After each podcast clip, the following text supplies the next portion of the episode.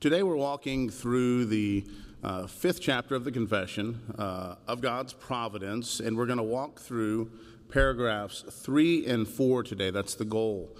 And in these paragraphs, there's an emphasis on uh, second causes and on theodicy and how God is accomplishing his, his work because there is the difficulty that is there, whether you like to admit it or not, there's a difficulty that is there, and that is that God has ordained whatsoever shall come to pass. And there are things that have come to pass that are absolutely terrible. And we know what the scriptures say about the Lord. We know about God's character and his goodness. And we also know that he has ordained whatsoever shall come to pass. And so connecting these two difficult pieces happens by uh, reading what the scriptures say about God and reading what the scriptures say about how God accomplishes his decree. And one of the ways he does that is through second causes. The, the cause of all thing, things that happen anywhere at any time is by God's decree, God decreeing them to happen. It doesn't mean God made that specific thing happen or God made someone do a specific action. But God, in His sovereignty, um, in His providence, even breaking down that word providence, he, he, is, he is giving provision, He is providing. So one man consumes food and uses the energy from that food to glorify God. Another man consumes food and uses the energy from that food to sin against God. And so God is providing a means for both of those men to act. But he's not forcing the men to act as they do. They are they're freely acting. They're acting of their own volition. They are acting based upon what is within their heart, or even the conditions around them as well that can influence their actions, but they're freely acting. God's not making them act. God has ordinary providence that He works through, and He also works through um, extraordinary providence. So God can act in a special way at certain times because He's God. He has created these rules that exist within nature, and so He is free to act within them or without them. Let's look at paragraph three of chapter five of the fifth, um, uh, paragraph three of chapter five of the confession. It says, God in his ordinary providence makes use of means, yet he is free to work without, above, and against them at his pleasure. Jim Renihan makes this point. He says, We expect that God will bring his purposes in the world to pass through the instrumentation of various means. Here's, this is a very famous illustration, and it's, it's probably it's one of the better illustrations that you can find uh, of this in the scriptures. And this is this idea of um, first causes and second causes. The God's ordained whatsoever shall come to pass, but He has ordained a particular means whereby those things will come to pass. Let's look at Acts 27 and verses 21 through 26, and this is the time where Paul is imprisoned and he is uh, in a great storm, and they are shipwrecked. And look at what is said here in verses 21 to 26. It says, Since they had been without food for a long time, men, Paul stood up and said to them, Men, you should have listened to me and not set sail for Crete and incurred injury and loss. Yet I urge you to take heart, for there will be no loss of life among you, but only of the ship. For this very night there stood before me an angel of, of the God to whom I belong and whom I worship, and said, Do not be afraid, Paul. You must stand before Caesar, and behold, God has granted you all those who sail with you. So take heart, men, for I have faith in God that it will be exactly as I have been told, but we must run aground on some island. So Paul is told by an angel that they will be saved, that God is going to make provision where all of them will be saved. They will not die. That's a promise that is given from God. But look just a few verses later and you see this in verses 30, 30 through 32 in Acts 27.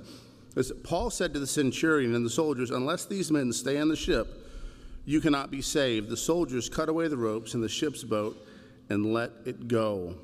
And he said, if you don't, if you if you let these men go, if you allow these men to leave, then we will all perish. We will all die. And we have this somewhat of a tension that is there. Well, the tension, God doesn't have a tension here, but we have a tension with this.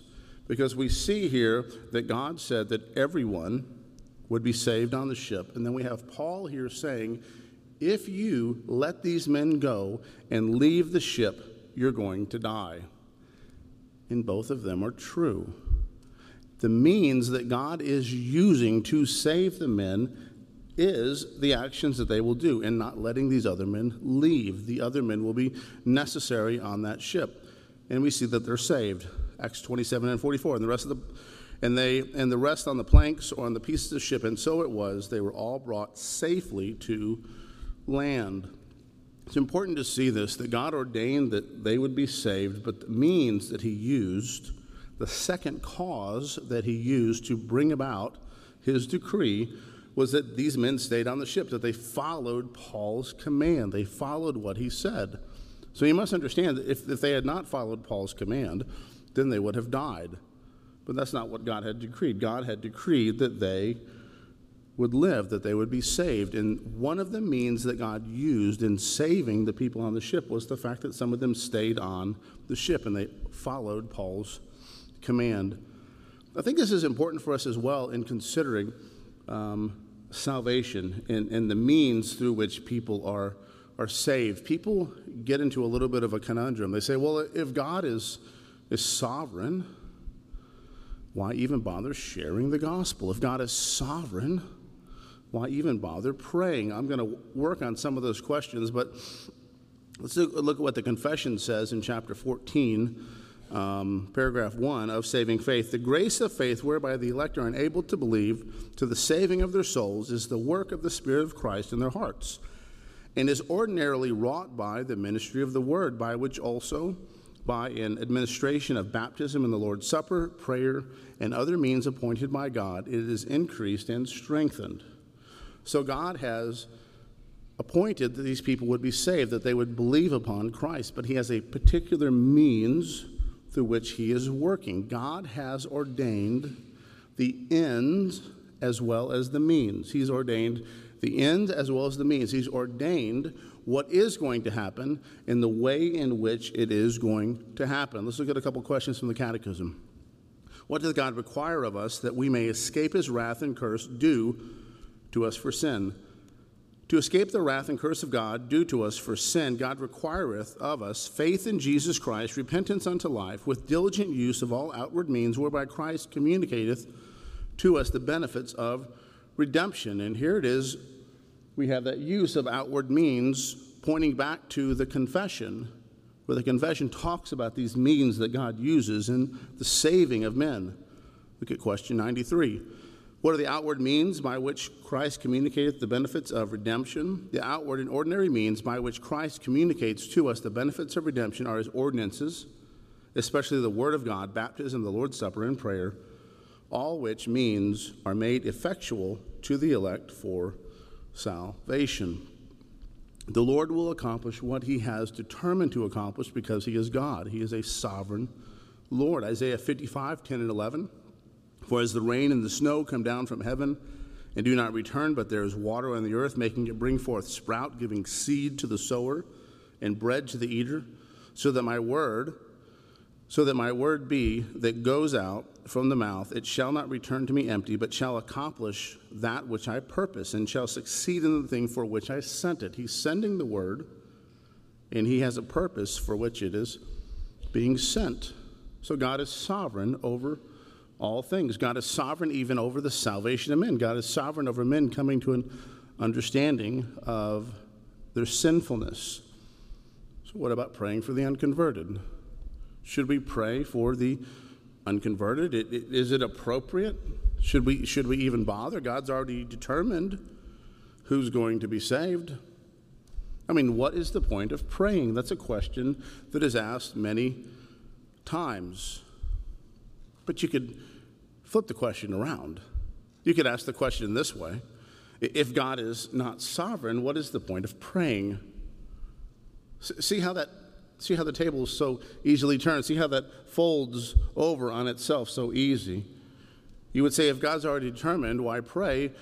If God is not sovereign, what is the purpose of praying? What exactly are you praying for? Are you praying that God would not violate someone's free will? Are you praying that God would not disrupt someone's sovereign authority? So you don't have to play defense with someone when they seek to undermine the sovereignty of God. You don't have to debate with them back and forth. You can just ask them, What foundation are you standing upon? It's one thing to throw darts at an established doctrine, it's another thing to stand upon one yourself. And I will say that if God is not sovereign, you run into many, many difficulties. Um, you can't just throw darts from midair. You've got to explain, you've got to demonstrate and show the foundation upon which you are standing.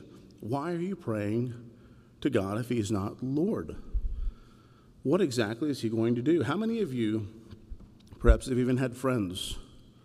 Friends that are Arminians, friends that have perhaps debated with you over the topic of, of Calvinism, and you're in a prayer group with that person, and that person has a prayer request, and it's for their lost friend and you hear them pray for their lost friend. You know, how do they pray? They, they pray, Oh Lord, open their eyes. Oh Lord, give them understanding. Oh Lord, help them to see their sin. Oh Lord, help them eh, to, to believe upon Christ. Give them understanding. Bless them to, to see these things. Lord, you may even pray, Lord, send someone to, to share the gospel with him. And you, you will see them praying these prayers over and over because there is a desire for God to act, for, for God to work. He's not going to pray, oh God, don't violate his, his free will.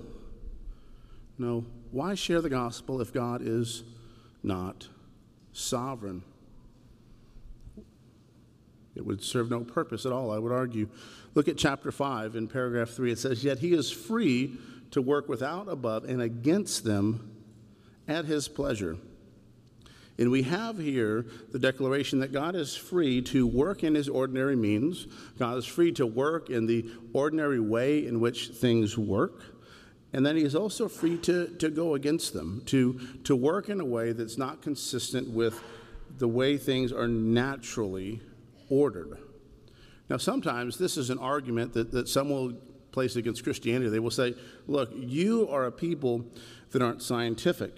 You're a people that aren't logical. You don't work with math and science. You don't understand that, that water doesn't just separate so that people can walk through it like you have in the story of the Exodus. You, people don't just raise from the dead.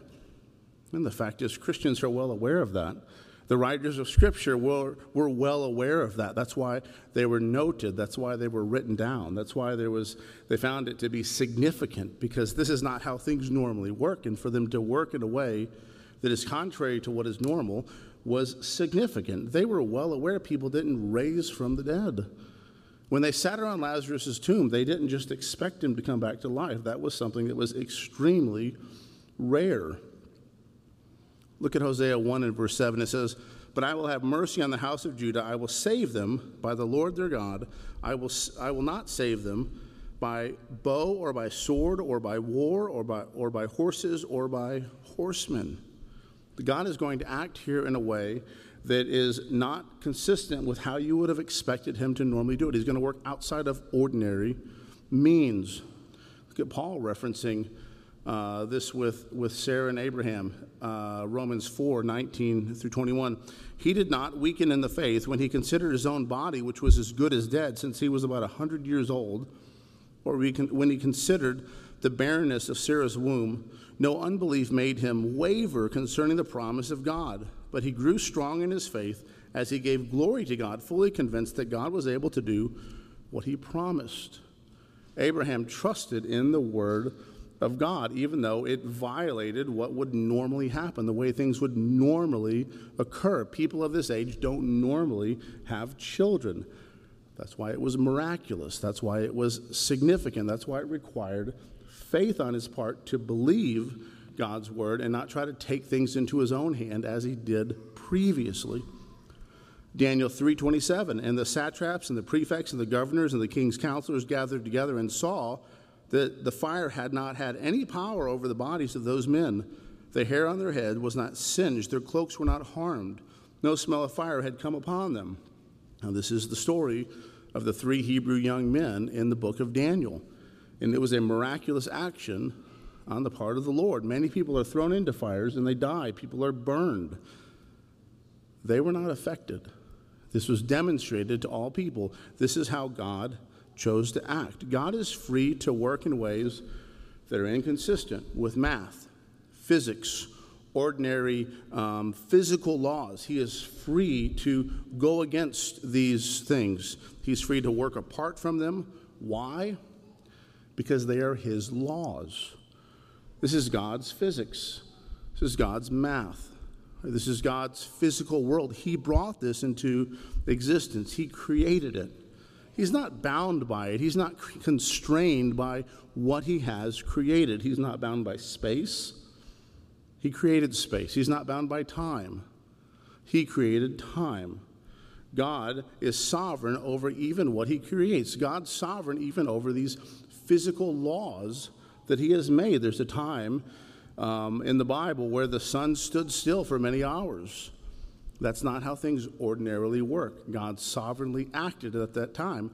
God put the earth in motion, God put the sun in its place, and God has normally used it in a particular way, but He can work against that if He so chooses. He fed 5,000 people, well, more than 5,000 people, with a handful of fish and a handful of loaves of bread.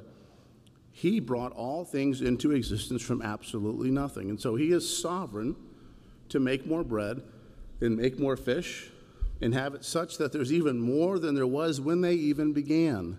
He's God. He made these laws and he can work with them or he can work apart from them. He's sovereign and he's able to do that. These are his laws. Let's look at paragraph four here. We begin to get into this topic of, of theodicy. It says, The almighty power unsearchable in wisdom and infinite goodness of God, so far manifest themselves in his providence that his determinate counsel extends itself even to the first fall in all other sinful actions, both of angels and men, and not by a bare permission, which also he most wisely and powerfully binds, and otherwise orders and governs in a manifold dispensation to his most holy ends, yet so as the sinfulness of their acts proceeds only from the creatures and not from God, who being most holy and righteous is neither is nor can be the author or approver of sin. Well, how do we account for sin within the divine creation? God brought the, all things into existence, and everything is good. That's what it says. God made the world. He said, This is good. God made man. He said, This is very good. If everything came from a good God, then why is there sin? Did God create sin? God did not create sin. Sin is the absence of what should be, it's, it's a deficiency, it's a movement from the mark. It is um, a movement away from perfection. Something is good, something is perfect. It is complete as it is. And to take away from that is the idea of sin. Someone described this as um, an archery term. To, to, to, go any deviation from the bullseye is, is a sin, it is off of the mark. So sin's not something that's created, sin is the consequence of that which is lacking But the question is still asked well, didn't God have the ability to prevent all sin? Didn't He have the ability to prevent all pain and suffering? Well, yes, He did. The most simple way that could have been solved is not creating Adam and Eve. The second simplest way could have been just annihilating them the first time that they, they sinned. Uh, the very person asking that question is contributing to the problem himself. The, the person saying, Why doesn't God go out there and deal with all of these evil and sinful people and keep all of these evil and sinful people from sinning? Is the product of a God who did not remove all of the evil and sinful people. This is a man who was born in a lineage of people that were sinful, people whom God did not remove immediately when they had sinned. And such a man is a man who has sinned against God, and one whom God has not immediately removed because he sinned. And yet, such a man looks out not at his own sin and the way in which he has broken God's law, looks not at his own deficiency and says, God, why don't you just take my life? But he looks out here at other people that do sins and sins that he, he hates more than the sins that he loves. The sins that he cherishes, he doesn't despise in the same way as these sins of these other people out here. And you begin to have such a person name them off. Well, murderers, abusers, and they begin to name off their list of whatever the sins might be that are that they find to be particularly terrible. And it's these sins that other people are doing that maybe they aren't so culpable of themselves. But the fact is,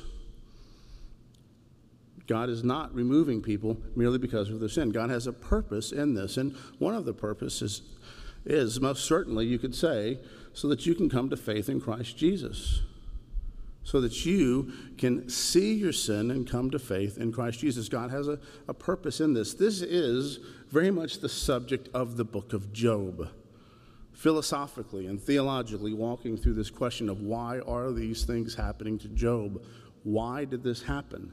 Is it because Job was so sinful? No, that's dealt with in the book. That's not the reason why.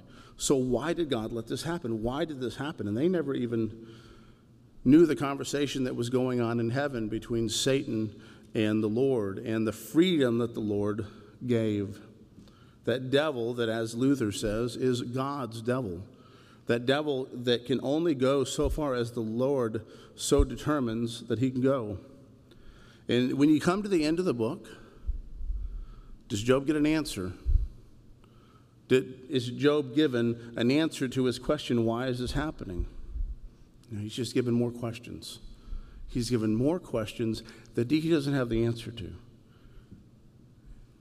We must rest on these things. We must understand that it is appropriate, it is reasonable, it is justified to be angry over sin. It is justified to be, to be hurt over the pain that others go through. But we must not be a judge over God. We must not be one who would seek to, to judge the Lord. Uh, it, it's an area where we can begin to get into a great, great many, many messes. Um, here's the other issue that, that you walk into. Many times, this argument of theodicy is, is put in this, this way it, it is said, well, if God is good, all right, but not powerful and able to remove all of this pain and suffering and evil, then he's not omnipotent. He can't be God. Or on the flip side of that, they will say, well, look, if God is omnipotent and he has the power to end all of this, but yet he's not good in choosing to do it, then he can't be God. But there's a major consequence with that. As soon as you begin to make an argument that there is no God, or the existence of evil proves that there is no God, you remove the standards you have whereby you can determine what is good and what is bad. You remove the ultimate standard of goodness, of righteousness that has been eliminated from your from your toolkit. You can't even use that anymore. So now, in removing God, you no longer have a means whereby you can say something is good or is evil, at least not beyond yourself. It's, it, it doesn't go, it's beyond, it only goes to whatever is your preference, whatever you desire, whatever you find to be good. God is sovereign and God is good, and God has so chosen to operate in the way in which He has, has operated. Um, it's a dangerous, dangerous business to be judging God. Paul is looking at God's sovereignty, God's sovereignty in creation, God's sovereignty in salvation, God's sovereignty even over the salvation of the Jews. And Romans 11, beginning in 32, he says this For God has co-signed all to disobedience that they may have that he may have mercy on all, or the depth of the riches and the wisdom and knowledge of God. How unsearchable are his judgments, how inscrutable his ways. For who has known the mind of the Lord? Who has been his counselor? Or who has given a gift to him that he might be repaid? For from him and through him and to him are all things. To him be glory forever. Amen. Paul reflects upon these topics, and Paul um, responds in praise. Paul responds in doxology in considering God's sovereignty. Let's look at some of these, what you might call difficult passages, but these are classic examples of where we would say first cause, second cause. God decreed something to happen. This is the means through which it happened. God had one intention through this happening, and the person acting in a sinful way had a different intention and purpose. First cause here, let's look at um, the story where um, David was not trusting God and he chose uh, to have a census of Israel and not trusting God's word. Samuel 24 1. Again, the anger of the Lord was kindled against Israel, and he incited David against them, saying, Go number Israel and Judah. But we see how that that happened in its second cause, the means through which this took place. First Chronicles 21 1 and 2.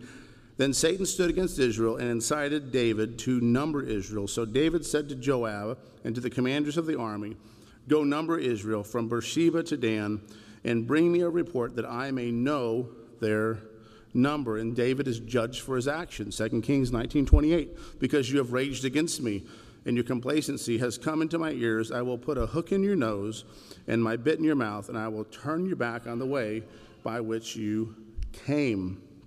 And so God had one purpose in this, and it was a, a, a, judgment on Israel. And David had another purpose on this, which was not trusting God. Or rather, Satan, you could even say, had a purpose in this that was contrary to God's purpose. The classic example, the classic text that we've looked at before, is that of Joseph. Joseph was sold into slavery by his brothers. That was a sinful action on his part. God decreed they would do that, and God's purpose was sending Joseph into Egypt so that he would save his family and much of the world because he would interpret Pharaoh's dream, and Pharaoh, Pharaoh would, would respond by storing up grain for many years so that people could buy the grain and they could live. And another consequence of that is that Pharaoh became extremely wealthy. Egypt became the most powerful country on the entire world, had the most powerful army in the entire world. And one of God's purposes in building them up was to show his power against this, this empire, this Egyptian empire.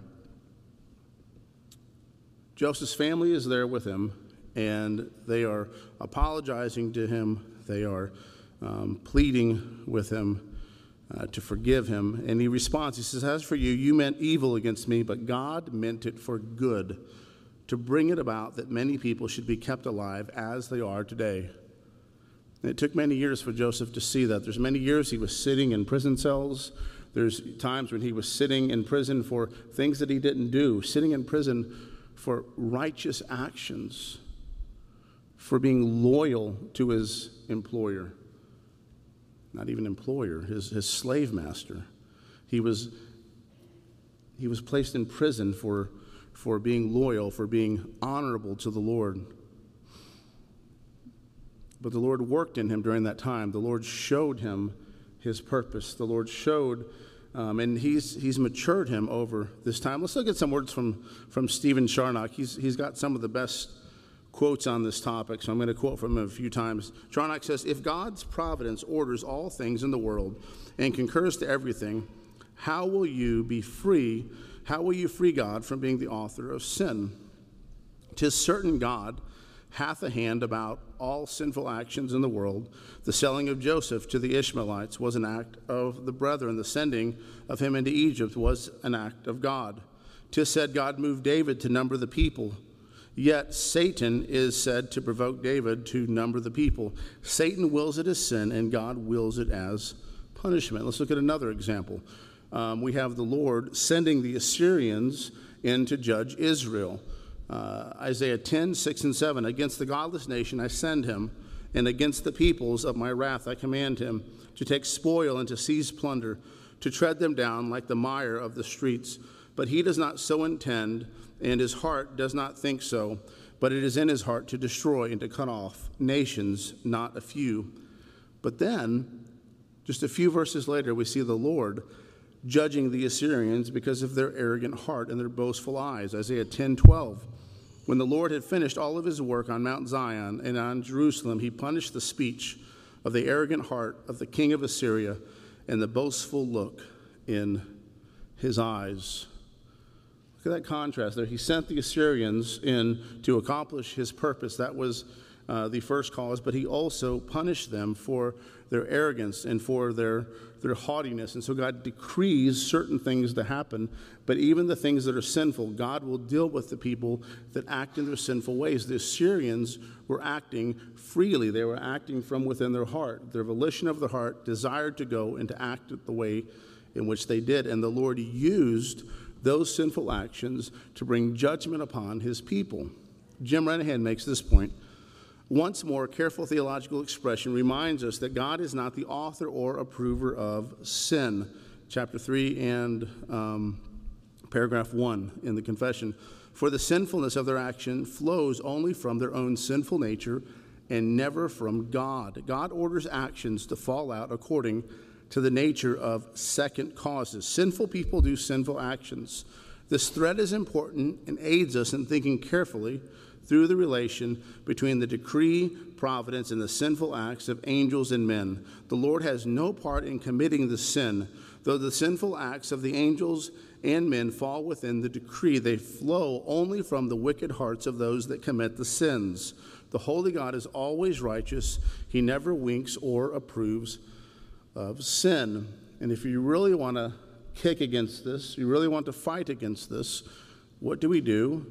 Um, with Christ and his crucifixion. We see the apostle saying this, uh, Acts 2.23, this Jesus delivered up according to the definite plan and foreknowledge of God, you crucified and killed by the hands of lawless men. This was God's definite plan. God's intention was that Christ would be crucified. But the means that the Lord used for the, crucif- for the crucifixion of Jesus was sinful men taking a hold of him and placing him upon the cross. The Romans and the Jews acting in this. Acts 4 27 and 28. For truly in this city there were gathered together against your holy servant Jesus, whom you appointed both Herod and Pontius Pilate, along with the Gentiles and the peoples of Israel, to do whatever your hand and your plan had predestined to take place. So we see God's sovereign hand working here through these second causes, through these sinful actions of these men. He's so sovereign, he works even through these sinful actions to accomplish his good purpose. And that's a reminder to us if God can work sovereignly through this act of great injustice to bring about this act of great redemption, who are we to question anything the Lord does? Who are we to act as though we could be God's counselor? Who are we to act as though we could be God's judge? Couple more quotes from Stephen Charnock. He says this He says, In the most villainous and unrighteous action that was ever done, God is said to have an influence on it. God is said to deliver up Christ, not barely as an act of uh, prescience, but his counsel, and that determinate, stable, and irreversible. He makes a distinction between those two acts. In God, it was an act of counsel. In them, it was an act of wickedness by wicked hands. There was God's counsel about it and actual tradition. Continuing, Charnock says, in all God's in, in, all God's acts about sin, there is no stain to God's holiness. In second causes, one in the same action proceeding from diverse causes in respect to one cause may be sinful, in respect to the other, it may be righteous. Let's look at a few points that he makes. He says, A, God moves everything in his ordinary providence according to their particular natures. The people are acting within the natures of their own heart, the disposition of their own mind, their own desires. B, God doth not infuse lust or excite it, though he doth uh, present the object about which the lust is exercised. Again, this idea that providence he is providing, God provides the fuel that men are using whereby they have the energy to even do these sinful actions. God provides rain on the righteous and the unrighteous. It, it, doesn't just rain on the crops of Christians, it rains on the crops of the righteous and the unrighteous. God is providing to all people. C, God supports the, the, the faculties wherewith man, a man sinneth, and supports a man in the act wherein he sinneth, but concurs not in the sinfulness of that act. D, God's providence is conversant about sin as a punishment, yet in a very righteous manner. And E, God by his providence draws glory to himself and good out of sin. God accomplishes his purpose even through these sinful actions. And he will accomplish, he will bring all things to bear ultimately in the end. A couple more points. He says, God orders the sins of men to the glory of his grace. Secondly, God orders them to bring forth temporal mercies. Thirdly, God orders them for the glory of his justice upon others. And lastly, God, therefore, in his government, doth advance his power in the weakness of his wisdom in the follies, his holiness in the sins, his mercies in unkindness, his justice in unrighteousness of men. Yet God is not defiled with the impurities of men, but rather draws forth a glory to himself, as a rose doth a greater beauty and sweetness from the strong smell of garlic sent set near it. Um, we, we must not look at God as though he is a man, as though we can look at God and we can judge God, as though we can, we can know the, the mind of God. This is dealt with in Psalm 50 uh, in particular, where people in their religious actions are worshiping and serving God as though he, he needed them, as though they're bringing him sacrifices, as though he needed, he needed food to eat. Psalm 50, 21, these things you have done, but I have kept silent. You thought that I was one like yourself. 1 John 2 and 16, for all that is in the world, the desires of the flesh, the desires of the eyes, the pride of life, is not from the Father, but is of the world. Even though we may not fully understand how this works, how God uses first and second causes, I'm not sure we will fully understand all of this, this side of glory. Remember, the Lord in the entire book of Job did not explain why it is he did what he did. None of us are owed an explanation. None of us are owed an explanation as to why he does what he does. None of us can call him to court. Uh, none of us can uh, subpoena him and, and make him testify before us as to why he does what he does. There's no courtroom that you could bring the Lord to, but we can know what the scriptures say about the Lord, and that the scriptures say that these things are not from him. The sin is not from him. He, he's not the one whereby this is happening. He may decree this, but he is not the one who is acting in this way. Um, and just a reminder uh, James 1 3 through 15, 13 through 15 is what that should say. Let no one say when he is tempted, I'm being tempted by God, for God cannot be tempted with evil and he himself tempts no one, but each person is tempted when he is lured and enticed by his own desire.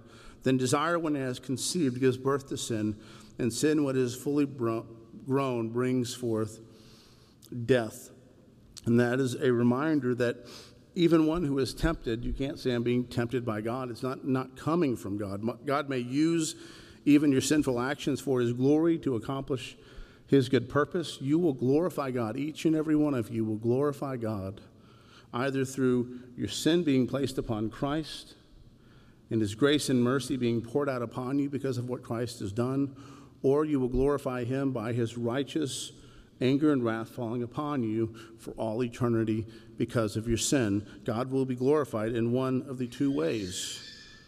Dear friends, we must remember it is crucial, it is important to remember that the way in which you glorify God is very important to you in that respect, and it is best for you to turn to Christ while there is time, to turn to Christ and trust in Him and believe upon Him. Turn away from your sin.